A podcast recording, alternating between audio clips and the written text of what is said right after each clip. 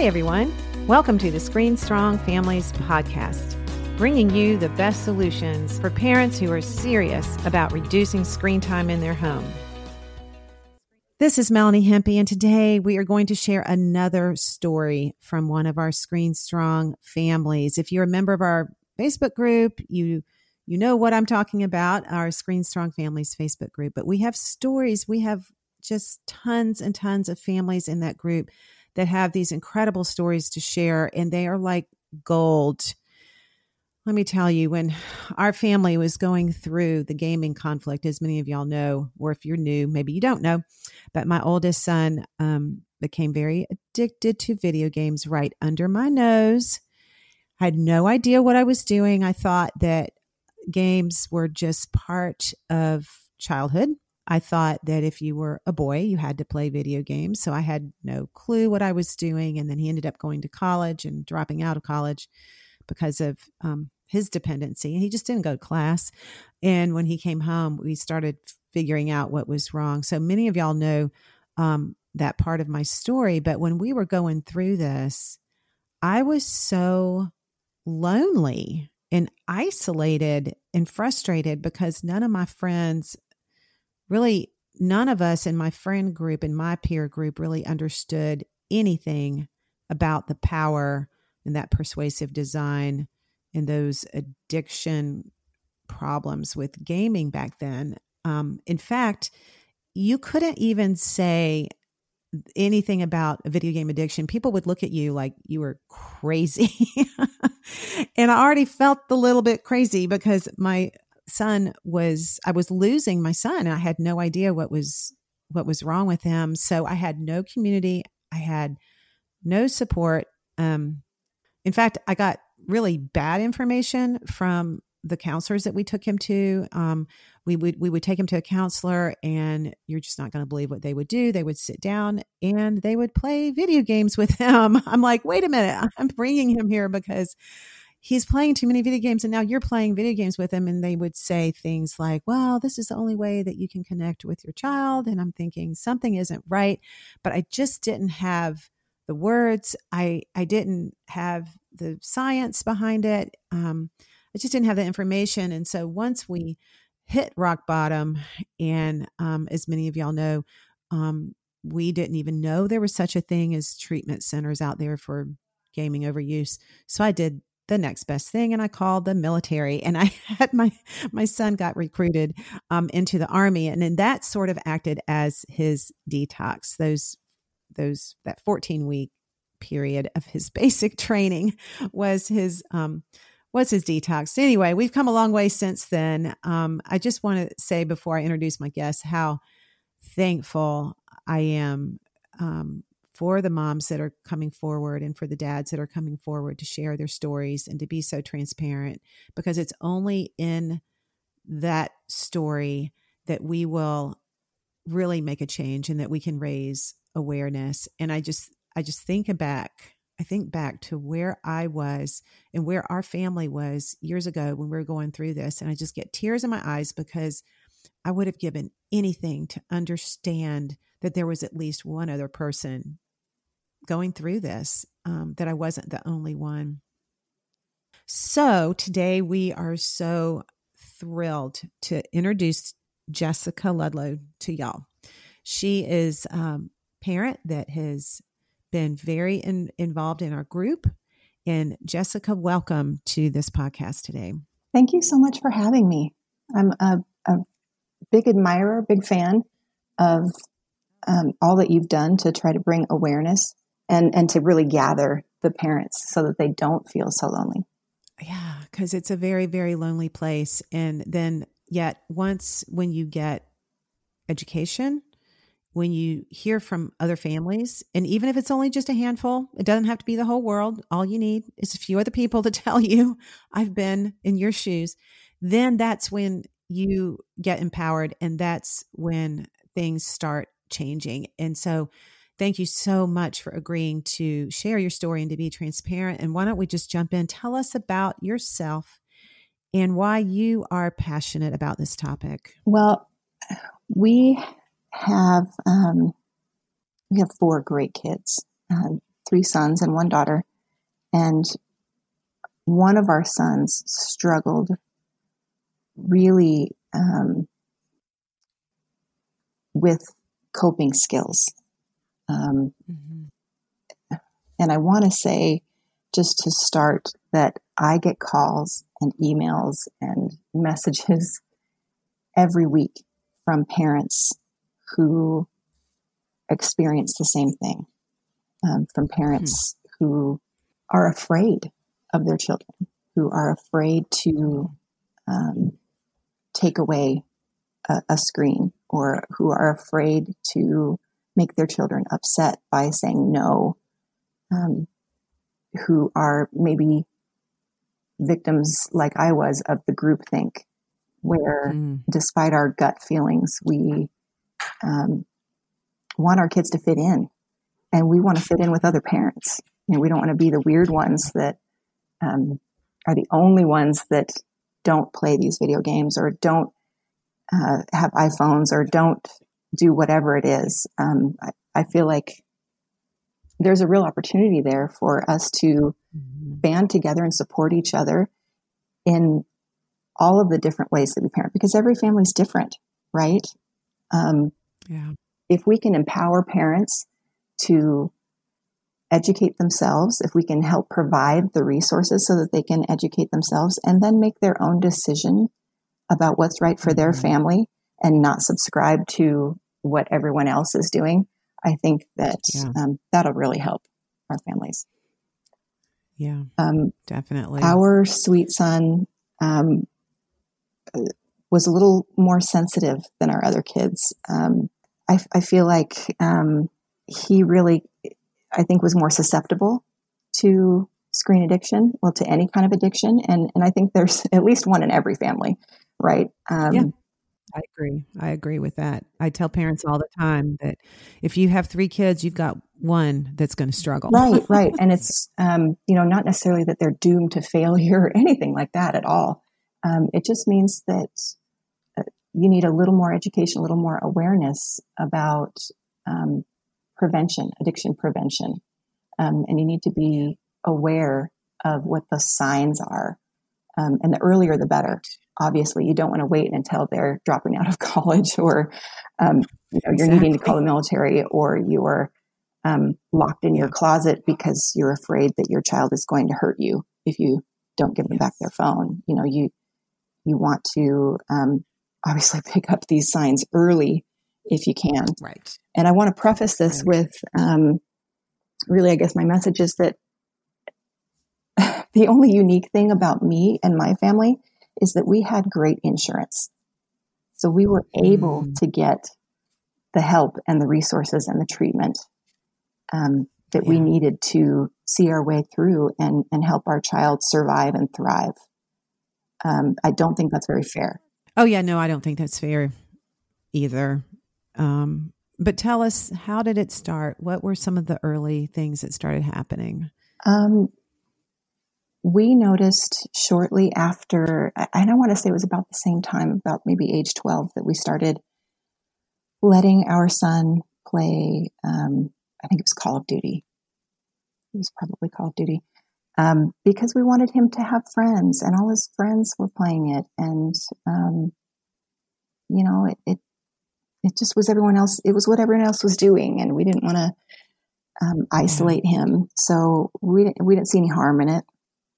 Um, and it really, like uh, Lieutenant Colonel Grossman says in his uh, in his book, it was obvious pretty quickly that it was sort of dulling our son's ability to empathize and sympathize. Mm um, it started to kind of isolate him a little bit more. Um, mm-hmm. We also gave him uh, one of our hand-me-down phones. You know, we oh. mom or dad upgraded, and you know, it didn't have data on it, didn't have a calling plan on it, but you could connect it to our Wi-Fi, and we let him have that. And that was um, a huge mistake, huge mistake. Yeah. And this was you know, like 2012, 2013. We, we really were very yeah. ignorant about what we were doing. We figured he could play Candy Crush or something on it. Um, the hand me down phone thing, Jessica, I will just say this is one of the biggest mistakes that parents make. So you're not alone. Yeah.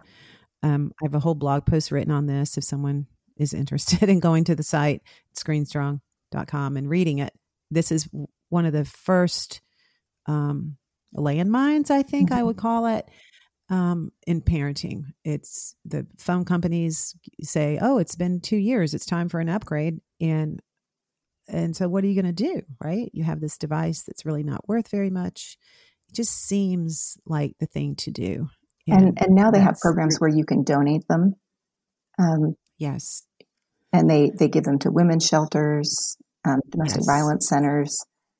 So you can do yes, that. But a lot of parents things. just oh, we'll just let let one of our kids play with it and yeah, as a toy, and they just don't even mm-hmm. think. And um, so the fact that you did that was very culturally accepted mm-hmm. back then, especially. And um, yeah, the links to those sites are in that blog post that I wrote on the hand me down phone. So go ahead. I just I thought that's the first landmine. Yeah, that yeah. No, we just didn't know, and so of course immediately uh, we start dealing with pornography. Um, and at the time, we didn't have any training, you know, how to deal. We didn't have good pictures, bad pictures. We didn't have no. um, any resources right. really to deal with it other than the talk. You know, so dad has right. the talk and we think things are fine. And, you know, we talk about respect and, you know, but brainheartworld.org, that wasn't yep. a thing back then. Nope. Um, yep. Fight the New Drug, I think, was still pretty underground back then. Yep. Um, mm-hmm. We just, you know, we did our best to teach healthy sexuality and respect for women. And, you know, we were just not well equipped to deal with that. But right. that really, um, the gaming and the um, access to, you know, uh, smartphone games or pornography or even Netflix, all of those things, yeah. um, especially in a vulnerable child's brain um, enact that waterfall, that cascade of dopamine, and um, really sort of rewire our kids' brains yeah. to no longer produce dopamine when they go play baseball yeah. or when they um, achieve something in real life. You know, their their brain reserves the dopamine for digital stimulus. And we didn't learn those things yeah, until later. But we, we very quickly saw an escalation in depression and anxiety. And that was that was before the bullying started. Oh. Well, and just for those who are listening, what Jessica is talking about is so scientifically clear how um, how the electronic media stimulates our limbic area in our brain, and especially for kids who their brains are so fresh and um, malleable. And so this dopamine, um, they they get desensitized. Our brains get you know desensitized, especially when we're young, to where exactly what you're talking about here, um, what you're describing is um, the science behind when you are on Call of Duty, for example, or looking at pornographic images, your brain is highly stimulated and that dopamine level is very high. It's not natural. It's a very unnatural level of dopamine. And that feel good chemical is what that is. And so, what Jessica's talking about is then when you go do basic things like, um, you know, playing baseball or making a recipe that turns out, you know, something successful in real life, just a real life skill, you just don't get that same dopamine because your brain has been re regulated. So this doesn't happen overnight, but it feels like it happens overnight because it really doesn't take long. I, I think, Jessica, I don't know, from a mom's perspective, I think it only takes a few weeks to to get those brains kind of recalibrated and um, and that's the danger. Yeah, it that, was. That's the danger. It, it, was really quickly that uh, he lost yeah. the desire to do anything besides yeah. stare at a screen. Um, he was a natural athlete. He was brilliant. Um, he could just he picked up everything really quickly and he stopped wanting to leave the house. He stopped wanting to participate in anything um, to the point wow. where um, he would sometimes, you know, fake an injury or fake fake sickness or something to um, get out of yeah. any kind of sport or activity, anything that took him away from the screens. And when you said that he was brilliant, that's really interesting because I believe all kids are are of course have tons of potential in academic areas as well as other areas, but there is something in in my um, um, just experience over the last eight years of dealing with this with families that there is really something to the um, point that you just made that kids who are really smart, who have a very high academic potential, easily fall into the gaming trap. And the reason why is because we're not playing Pac Man anymore. The games are hard, you know, they're not. Um, they're not easy. So kids who are very bright are going to be really attracted to him Um, and I, I, think years ago we thought it was just the opposite, but I, I think that you're you're really making a good point there. It, so it also, had, um, and and I want to point out that he is still brilliant. yes, of course, lose of all course that brilliance. But boy, no. that, I remember Verizon wanted to hire him. he was yeah. like fourteen. Um, he could he could get through any parental control I set up. He yes. could. I mean, he could pick the locks on the safe he knew six different yeah. ways to get into my Stack-On safe. You know, he just, um, there yeah. was no stopping him. There was no hoop that he couldn't jump through to get what he wanted. Um, that's right. And that's what I'm talking about. And my son was the same way. And he got through our server. He got through all of our mm-hmm. passwords. Mm-hmm. He would go to the school and he got through all their firewalls. I'm like, same thing, same yeah. thing. So they're very highly motivated to get that dopamine. Mm-hmm. Yeah. So tell us in what happened um, after these warning signs a little bit that you were seeing in the beginning. Uh, we started to see, you know, grades falling. Um, mm-hmm. We, uh, the, the bullying, that was, wow, I didn't see that. And tell me about that. What was that about? We, so we had moved pretty far away and decided to let him have Facebook, a Facebook account, so that he could keep in touch with his old friends. And it was in an open space in our living room. I was able to work from home. Um, I was there all the time, so I figured this is going to be okay. Um, but then I uncovered messages from, you know, some kid that was just saying awful things to him. Um, threatening to beat him up mm-hmm. if he ever came back uh, to our hometown. Um, really, really awful mm-hmm. things about how he just needed to go die or go kill himself. Oh, and I was horrible. Just devastated that someone would would treat my child like this. Um, so I contacted the school from you know thousands of miles away and let them know and they took it very seriously and they took this kid and a couple of his cohorts that were all involved and um, sat them down, and it got so much worse. Um, oh, no. They started to, they would create fake accounts and they would message him. So it didn't matter who we blocked. Um, oh. They would create accounts with no message, but the account name would be "You are dead." you know things. Oh, things no. like that. So that even just oh. seeing a, a request. You know, someone wants to send you a message from you're mm-hmm. dead.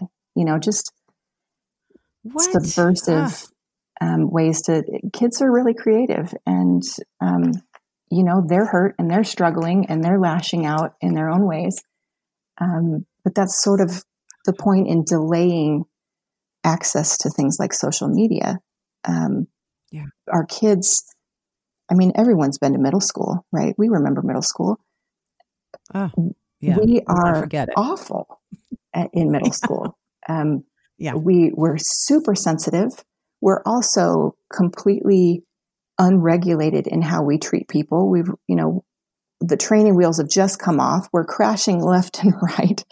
Um, we're not as supervised as we were in elementary school, you know, so this right. gives, and there's a reason I tell other parents, there's a reason that you don't send your kid to someone's house with no parents. There's a reason that you yeah. send your kids to school when the teachers are there. It's so that they can have supervision, so that they can yeah. Interact with each other with some guidance, um, so that they yeah. don't go off the rails like they're kind of supposed to at that age um, and do terrible things to each other so that we can guide right. them, you know, how to appropriately communicate, how to appropriately process emotions, how to build our self-esteem so that we can be resilient when when someone else attacks us inappropriately. Um, there's a reason mm-hmm. for that supervision. And what we do when we give our kids access to social media or even um, texting is we remove that supervision. And, and mm-hmm. that's where real damage, lasting damage occurs. And, uh, you know, you have long lasting self esteem issues. And uh, that leads to really disastrous consequences, especially if you've got a vulnerable kid. Yeah. Oh, absolutely. And I, I like you, you know, back then I just never, I never thought, because even in the gaming world, there were things there that, um, that can really hurt your kids, you know, from a bullying standpoint. Any social media type of a platform, your your kids are out of your yeah you're you're essentially sending your kid over to somebody's yeah. house with no parents, right. no supervision.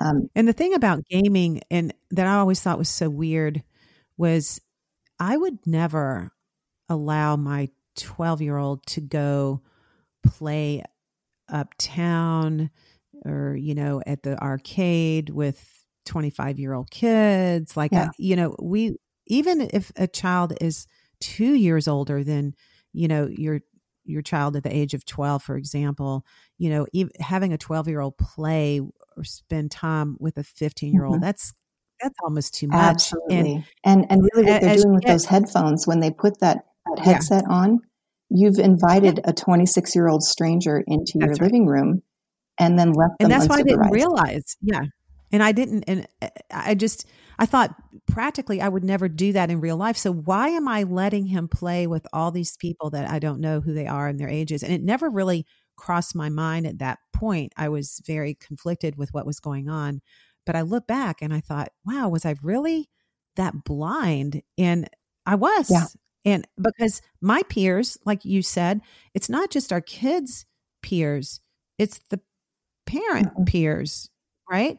our our peers were telling us it was fun and i remember um, one of my friends saying but melanie he is just safer. You know where he is. At least he's in his in, in the basement playing video games. You know he's not out getting drunk or he's not out crashing a car. And i thought oh yeah he is. He's safe. He's in the basement. And he was That's so not point. physically. Yeah. That was not he was in the worst place possible. But but tell us what happened with your son then after of course, you're going through your journey here. You're realizing he's gaming he's smart he's got this all figured out your friends are telling you this is okay then he's got this facebook and you start seeing the bullying what what happens after this what what's the next part of your story i feel like um, his self-esteem just really plummeted uh, he started to respond yeah. with things like, well, you know, maybe I'll just save you the trouble and kill myself. Oh, my um, goodness. And, and I see this pattern so much more than oh, it just breaks my heart. Um, yeah. We teen suicide is the number one killer for for teenagers right now, and the the Center for Disease Control published an article in 2017 saying that 40,000 Americans, just Americans, die by suicide every year. Um, yeah. That is terrible. It's it, it actually yeah. makes it officially um, a public health concern. They have you know uh, parameters for what they consider a public health concern. Um, it's a real issue. I'm sure it's higher now. I'm sure that number is up. It it is really awful, and you know between the desensitization, the the dopamine rewiring in his brain, um, the lack of social emotional learning skills in in school. Mm-hmm. Um, obviously, you know, we weren't equipped to to teach him to the level that that he needed. Um, he began to self destruct. He began to self harm. He began to mm-hmm. um, isolate more and more. Uh, there was more and more conflict in our home. It was a constant fight of, um, mm-hmm. Mm-hmm. you know, can you just do your chores or you can't have mm-hmm. this screen or that screen? Um, we were mm-hmm. constantly dangling the screens, yes. whether it was video game time or uh, phone time. We were constantly using that as a carrot to try to get him to do things, just normal daily activities of daily living. You know, brush your teeth, take a shower, get dressed, take out the trash, pet your dog. know, like just normal things that that we try to teach our kids to do just as citizens and family members. Um, all yeah. of those things became um, minute for minute exchangeable for screen time. It began to affect his sleep. You know, he would steal the device back, you know, because we would try to dock it at night. He would steal the device and watch Netflix till three in the morning. And I mean, who doesn't mm. love binging a show? Everybody yeah. loves that, but how can you expect a 12 year old to regulate themselves any better than no, a 20 year old, a 40 year old? They can't. Um, it's impossible. It, it really is. Um, and and I have to I have to be clear that it really doesn't matter what's going on on that screen, whether it's Candy Crush or Fortnite or mm-hmm. Minecraft, um, or even just Netflix. The the stimulus that they're getting, the colors, the light pops.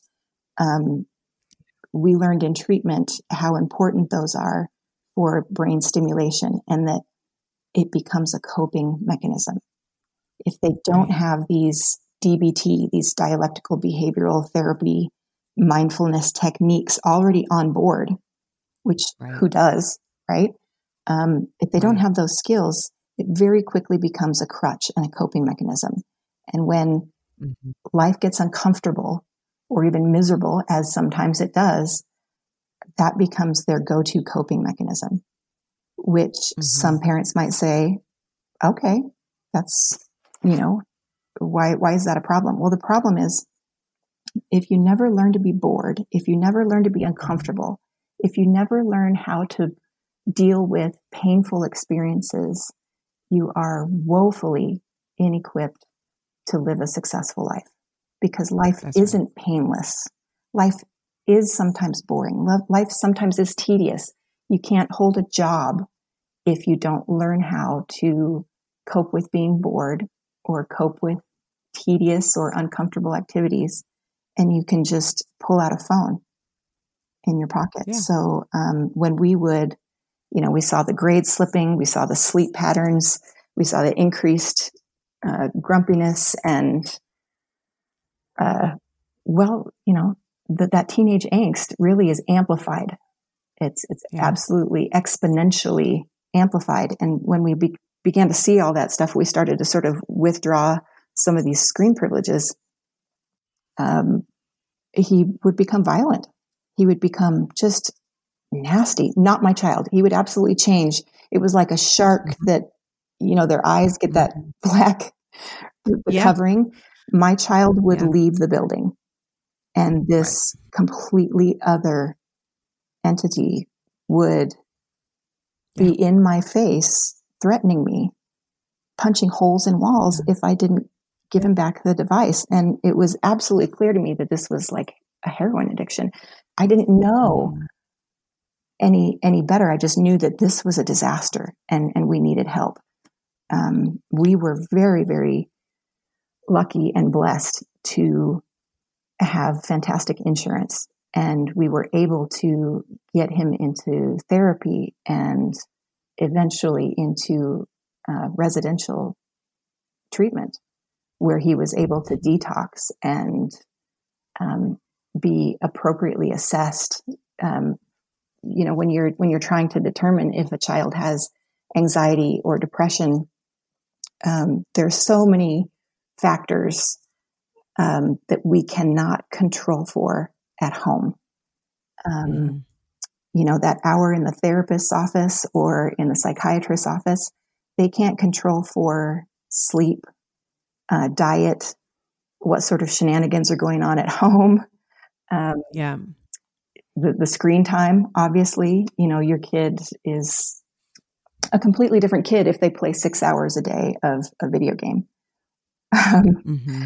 Yeah. It, it, yeah. It's totally different. So in, in residential treatment, we were able to really control for everything. You know, he got a healthy diet at scheduled times. He got sleep at scheduled times. He got exercise at scheduled times. He got evaluated by a variety of professionals over the space of a couple weeks so that they were able to form a real clear picture of how much of this depression and anxiety and self-harm was pathology and how much was attributable to the addiction. Did they um did they acknowledge that there was that there could be problems with the gaming overuse or Absolutely. In fact, um, every other child in our treatment center um, had almost identical stories and timelines and that's where wow. that's where the big wake up was for me was sitting in the parent group and listening yeah. to the same story the same progression mm-hmm. the same timeline um, it, it, they were identical every kid in there who was being treated for some sort of mental health issue really um, side by side was dealing with a screen addiction Wow. And and part of the problem is that when those screens were withdrawn, they would because they couldn't they couldn't cope, cope. Um, with even just being in their own skin. Um, right. They would start to self harm, and their parents would become alarmed and not know what to do. Seek out professional help. Did it get denied? Did any of those parents?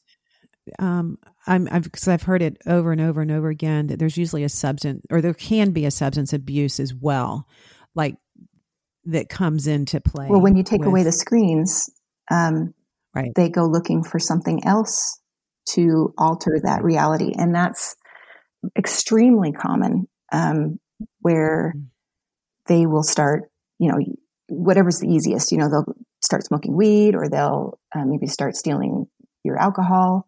Um, in a lot of cases, there's stealing of medications from your medicine cabinet or from a family or friends.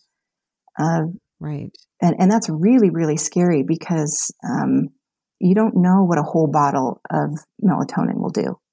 You don't know what a whole yeah. bottle of Ambien will do. What do you have as a parent? What do you have in your cupboard? Um, yeah. Everything that you think is benign, um, I would never have thought a whole bottle of melatonin would be, who would do that? oh, my goodness. who would do that? But, you know, kids don't realize that some of these decisions, you know, let's just get buzzed somehow. Let's just take the edge off this yeah. awful reality that is living and breathing in middle school or high school. Let's right. do whatever it takes to take that edge off because we don't know how to cope. Um, we lost at our high school, we lost five kids in six weeks at the beginning of oh. 2020. Two of them by suicide. Oh. Um, three of them were uh, drug overdoses by um, kids who were, you know, just trying to get, they were just trying to get high. And their, yeah. their drugs, their pills were laced with fentanyl. And, and fentanyl, as many parents probably know, um, it's, it's very, very potent and um, extremely easy to overdose on. So when you when you lace things with fentanyl, um, especially on the black market, um, yeah. there's there's really no way to ensure that you're getting just the right amount. And uh, of course, once those are distributed. You don't know how people are going to take them. Are they going to take one or two? And uh, they don't realize, you know, if they're no. a slider build versus a heavier build, they don't know how it's going to hit them. So, you know, we've had some accidental overdoses. We are oh, losing our kids left, right, and center. And it is absolutely heartbreaking because it's avoidable. We can yes. educate our parents, we can educate our teachers and our children. Um, all we have to do is prioritize it. We can make it yeah. mandatory for every school receiving federal or state funding that they obtain a quality social emotional learning curriculum yeah. and make it mandatory as a core subject in their schools so that teachers have to present it. And I'm totally in, in favor of that. In fact, we are right now working on a course designed for schools as well as doctors' offices and community groups and churches and anybody, any kind of group out there. And we're working on just that because there we have to break down the science for people, just help them understand in a um, you know, just an online course experience. It's it's going to be quick enough to where it won't take you days to get through it, but for parents and for kids alike to understand how this works. And I want to back up a second because um, I want to explain something that you touched on um, about for the parent out there who's wondering, well, this is not my kid. My kid, just because they play video games, I mean, Melanie, come on, that this is not going to lead to all these things that Jessica's talking about. They obviously and it might not. It's, I mean, every kid is different. If if you if you decide that your child is not the one that's going to be susceptible right. to this, you need to get your butt on that game with them. You need to have yeah. your own set of headphones and be sitting side by side with your kid playing that game every step. And, and if you feel like as a parent that it's going the way that you hope it's going, then good for you. But please, please, please don't just let your kid run. Don't just ignore no. it. No. And let me let me tell you why. I want to go back a little bit into the science because I know with anything, like if you're trying to do a new diet, for example, you really need to understand the why behind it. You need to understand how things work. So when Jessica here is talking about um, her her son trying to fill gaps in with you know maybe hurting himself or taking something you end up in a treatment center you know is it really because of gaming yes it is and let me tell you why the reason why is this when a child is on a game in a teenager, a child, whoever, um, their dopamine uh, regulation changes. It, it gets very um, upscaled. So they're getting so much dopamine. We talked about that a minute ago. But what I want to tell you is what happens during a dopamine deficit state. So, a dopamine deficit state are the times in your kid's life when he's not on the game, mm-hmm. right? When he has to go make his bed, he has to do the dishes, he has to walk the dog, he has to do his homework. These are dopamine deficit states because there's no flashing lights. These are the mundane things that you were referring to. Just the things about life that really make up about 90% of our life are the everyday things that we have to do, the tasks that we have to do. And when a child who is used to gaming, who has been trained to experience the dopamine release f- that's provided through games and social media and Netflix and all these different things, they become increasingly more uncomfortable in the dopamine deficit state.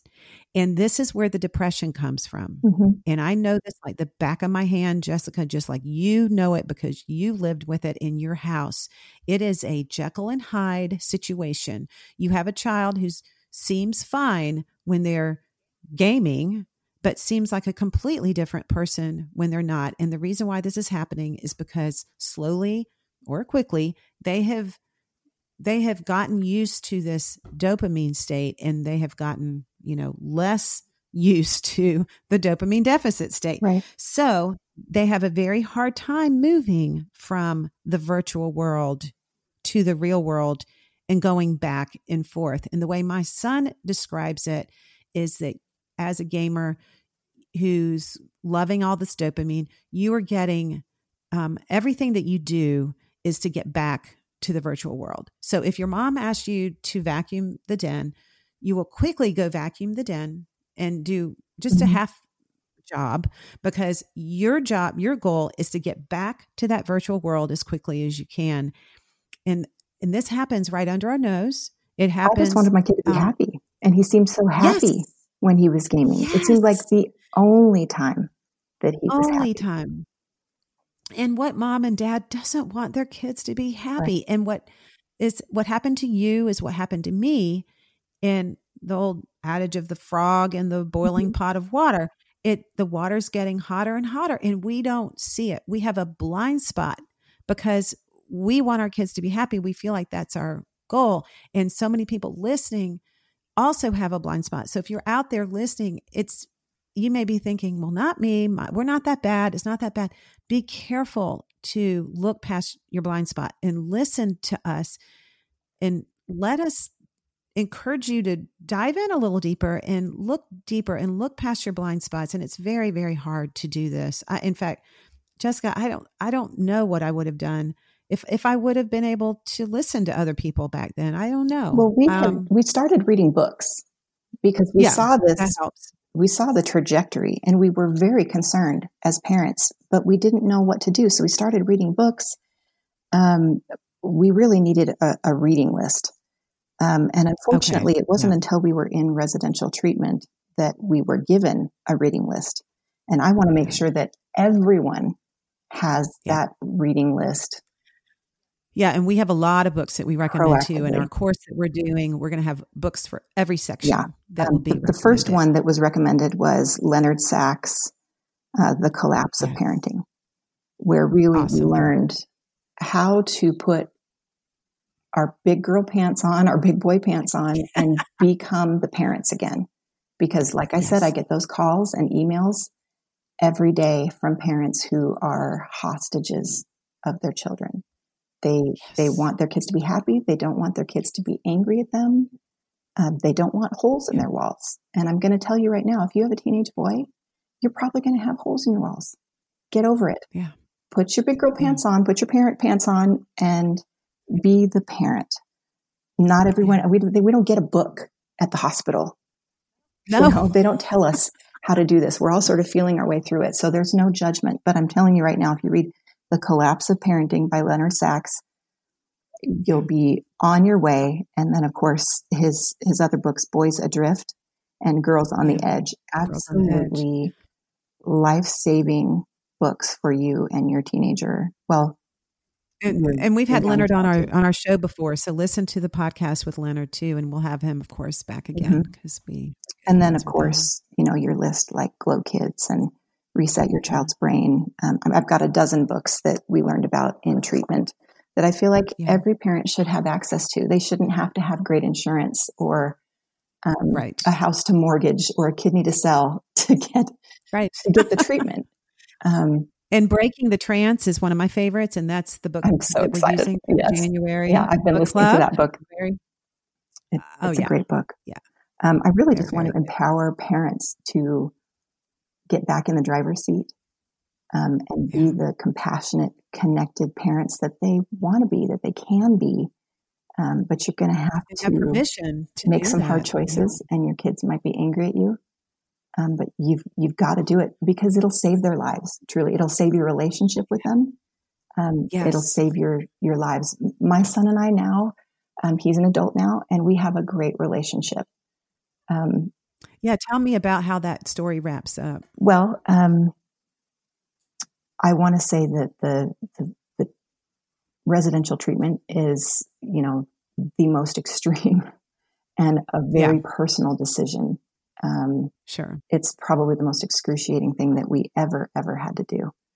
Um, was really, really difficult, but we were able to find a really good uh, treatment center that we could trust, um, and just began learning and consuming all of the data, all the resources. I compiled this huge binder of scientific journals and um, you know, yeah. all of the reasoning that you stated, um, mm-hmm. the, the scientific research about our kids' brains, um, and, and read all of these books. And then um, you know, we brought him home and continued in therapy and continued building those skills, the skills that really need to be being taught proactively in every school in America. Um, resilience, mindfulness, healthy communication, uh, human connection, how to build self esteem independent of social media, how to set and achieve goals. Um, these basic things that will really enable our kids to withstand um, life in a not just withstand but to thrive in a world that yeah. is increasingly digital um, the, the technology is not going anywhere and i'm not anti-technology i use social right. media um, and and oh, have, oh, yeah, have great tool. for you know but i'm an old lady my frontal lobe is way past Cemented. solidified. It's probably withering and drying up right now. Um, but we um, we can use technology as a tool to achieve our goals, to make the world a better place, to connect people and resources all over the world. We were able to connect um, refugees with resources, and yeah. every crisis up up until and including uh, COVID um, we were able to use technology to connect people and to help people to distribute food to um, every corner of the world. Sure. You know, we're, we're able to use technology as tools for good, but we need to focus first on building appropriate SEL skills, social emotional learning skills. There's a fantastic book called Screen Ed your driver's education manual. It's for smartphones. It's by Amy Adams. Um, she's an MSW. Um, fantastic book about how to sort of really center your uh, identity, your um, goals, and then use a smartphone for good, really, to achieve your goals um, what to watch well, out and for and how to develop those skills. That's really really good to do when you're an adult. It's wonderful to do when you're an adult, but there's too many um, potholes and landmines mm-hmm. when you're a kid. Yeah, I could I could it's, see um, maybe when my son is 16, 17, maybe um, having him go through this screen ed book. It's actually a workbook, which is what I love about it. Um, yeah. So you know, it's very interactive, and you have to work with with your older teenager, I would say.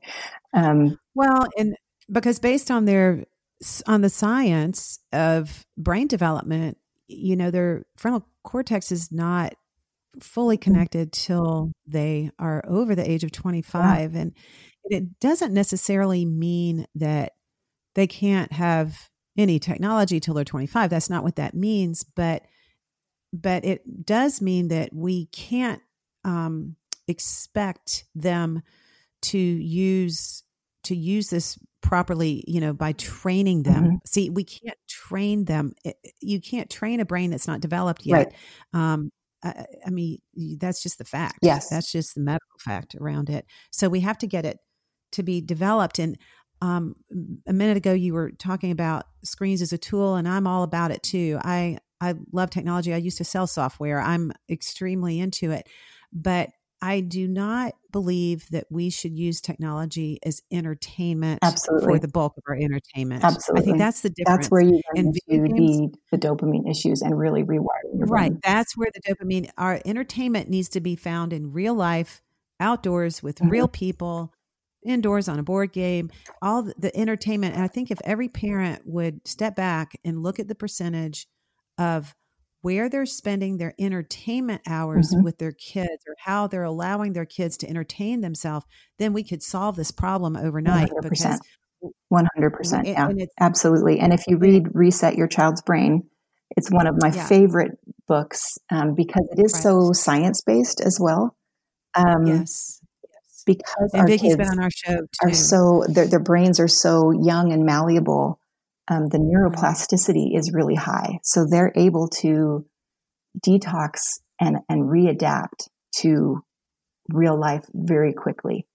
Um, I love the the screen fast.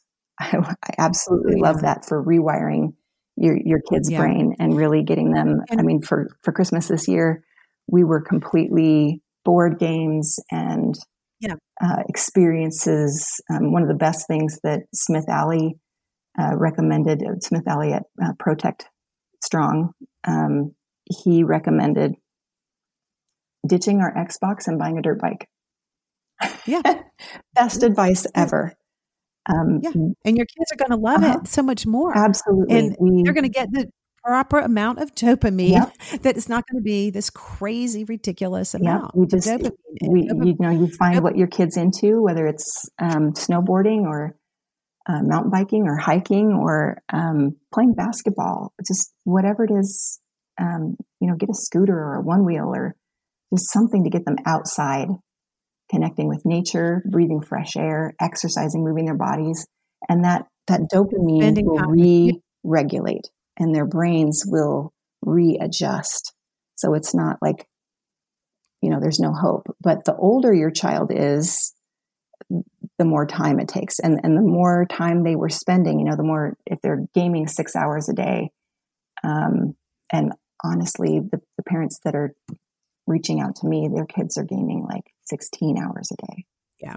Um, well, how is it in your home now? And how old is your son now? um, He's my youngest is uh, just turned 15 and uh, okay. my my vulnerable child is 19 now He's a good boy. Okay. And so do y'all y'all I mean, do you think now after everything you've gone through that it is possible to actually raise boys without video games? Or do you feel like our culture demands it? well and that's where the group thing comes in um, and where i learned the hard way um, now that i'm more confident in my own parenting um, i would say it's absolutely possible and when you log off those video games you you draw other kids who are off those video games. Whereas before what i saw um, was you know when our kids were playing video games it's all they talked about. It's all they thought about. And so other kids you know would sort of not you know who wants to hang out with someone who only talks about video games? Well other gamers. No. so you know they draw Right. each other. Water seeks its own level. And um, you know pretty soon you have this tight little group of kids who that's all they do Yeah. and then you're Yeah. then you're in trouble because then you're looking at well if i get off games then i lose all these friends well That's right. if it's a real friendship they'll come with you when you log off Yeah. and Yeah. if they don't then i'm really sad for them um, but you have to do what's best for your kids um, and and if you just if you replace the word heroin you know when you're talking about whether, whether it's video games or whether it's the smartphone or pc games whatever it is if you replace the word heroin with those things and say well you know everyone else is playing with heroin. Um, i don't want my kids to be the only ones not doing the heroin. Um, Yeah. you know think about it from that perspective and decide for yourself what you want for your family. If you want your kid to be on the heroin just get on the heroin with them okay Yeah. Yeah. Oh no, that doesn't sound fun. I mean, No, I love how you're I mean, I I agree with you totally. I think that um you and I both thought, you know, that games had to be part of our our kids' life, especially if we had boys because that seems to be even though I know girls game too and we tend to have more trouble with girls in social media, but um I think that there's this um myth out there in our culture that says this is all necessary and that they're you know going to be behind. They're not going to learn technology. They're not going to have any friends. That's all it's a myth. Huge it is. They myth. won't have they probably won't have the same friends. And that's scary They'll have- it's scary for anybody Yeah. to consider leaving their friend group.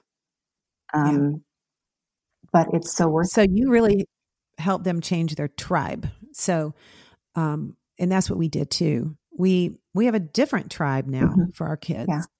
and we are very involved with who their friends are i think that's a mistake that parents make um uh, you know knowing all the mistakes that we made and how we're changing that now we're very invested in um carving out that that path for them um helping them discover things they can't they don't they're not born just wanting to play the piano.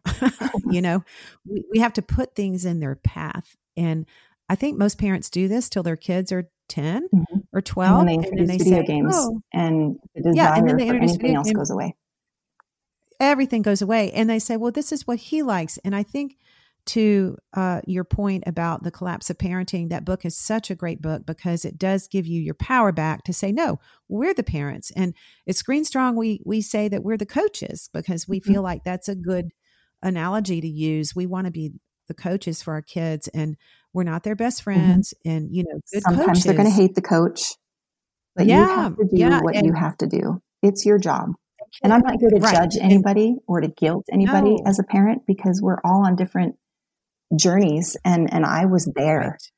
Right. Um, my goal is to empower parents to get back in that driver's seat and take control of their families so that they can design intentionally what they want for their kids and not just yes. let groupthink take over and take their kids from them because our kids really are being stolen. And how many how many teenagers are dying for their parents to do this? They can't do it themselves and they're not going to ask their parents to do it. So, but deep down, they are so thankful and they feel so loved when their parents care enough to make these hard decisions mm-hmm. that they're not able to do. So, Jessica, thank you so much for being on. The time just flies by. I definitely want to have you on again. I want to do a show on um, 10 things that every parent needs to know about video games. And I think you would be a great person to do that with. Oh, I so would love to. Maybe, I would love to. Really, maybe you can join me. Um, on we, just, we have to band together. We really have to support each other as parents wherever we are. I love the Facebook group that you started. I don't love Facebook. no, I don't either. So it was really hard for me to do that. Yeah. But you know what? We have to use it as a tool and we're reaching a lot of people. It is ScreenStrong Families yeah. is the name of the Facebook group. But Jessica, is there one more thing? I don't know. I'm putting you on the spot here. Is there one more thing as we sign off for the parents that are listening? What is a final thing that you might want to say to encourage them? I, I, I don't want to put you on the spot. No, not at all. I would say the most important um, thing to know is that you're not alone as a parent. Yeah. We are all going through the same thing. Um, and the research is back. You you got to get those eight eight second hugs in and really connect yeah. with your kids so that they know that you love them, and then you can educate yourself and become the coach. Um, those yes. things are just so so important.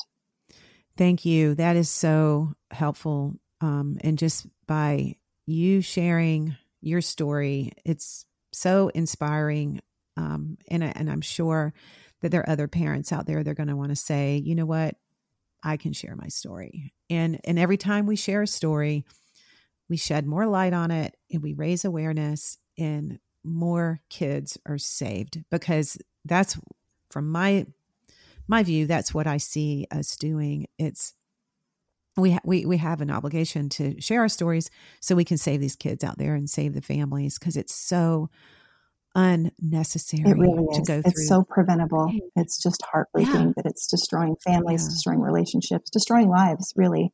I mean, these kids, when they take their own lives, um, oh. they leave behind shattered families. It, it's just, it's so preventable. Yeah, you know what? That's that's what we'll end with. It is so preventable. It, it's not a genetic thing. it is absolutely preventable. So um, thank you so much, Jessica. We're definitely going to hear from you again. If y'all have any questions for her, pop over on our Facebook group. It's Screen Strong Families. She's over there. I'm over there. Um, we'll definitely answer your questions. I'm very excited about 2021. We're going to have these book clubs going and we're just going to get a lot done. Jessica, thank you so much for joining you, us Melanie. today. And I hope everyone enjoyed the the show today. Please let us know if you have any other questions and suggestions for upcoming topics. Remember to go to screenstrong.com, take the Screenstrong challenge. We talked about that just a minute today and we will continue to talk about that a lot this month because you know the beginning of the year you want to change some habits. But the Screen Strong Challenge is a seven day detox and it's designed just to give you a glimpse of what your life can be like without arguing about screens all the time. You will take those video games out of your house and you'll also take the smartphone and social media away from your kids and you will do life for seven days without it. Uh, we would hope that you would go on and do the 30 day challenge, of course, and eventually really pare back and just pause it, hit the pause button on all this, and enjoy your kids. Remember, we've got your back and we are here to help you. So until next time, stand up for your kids, stand out from the crowd, and stay strong.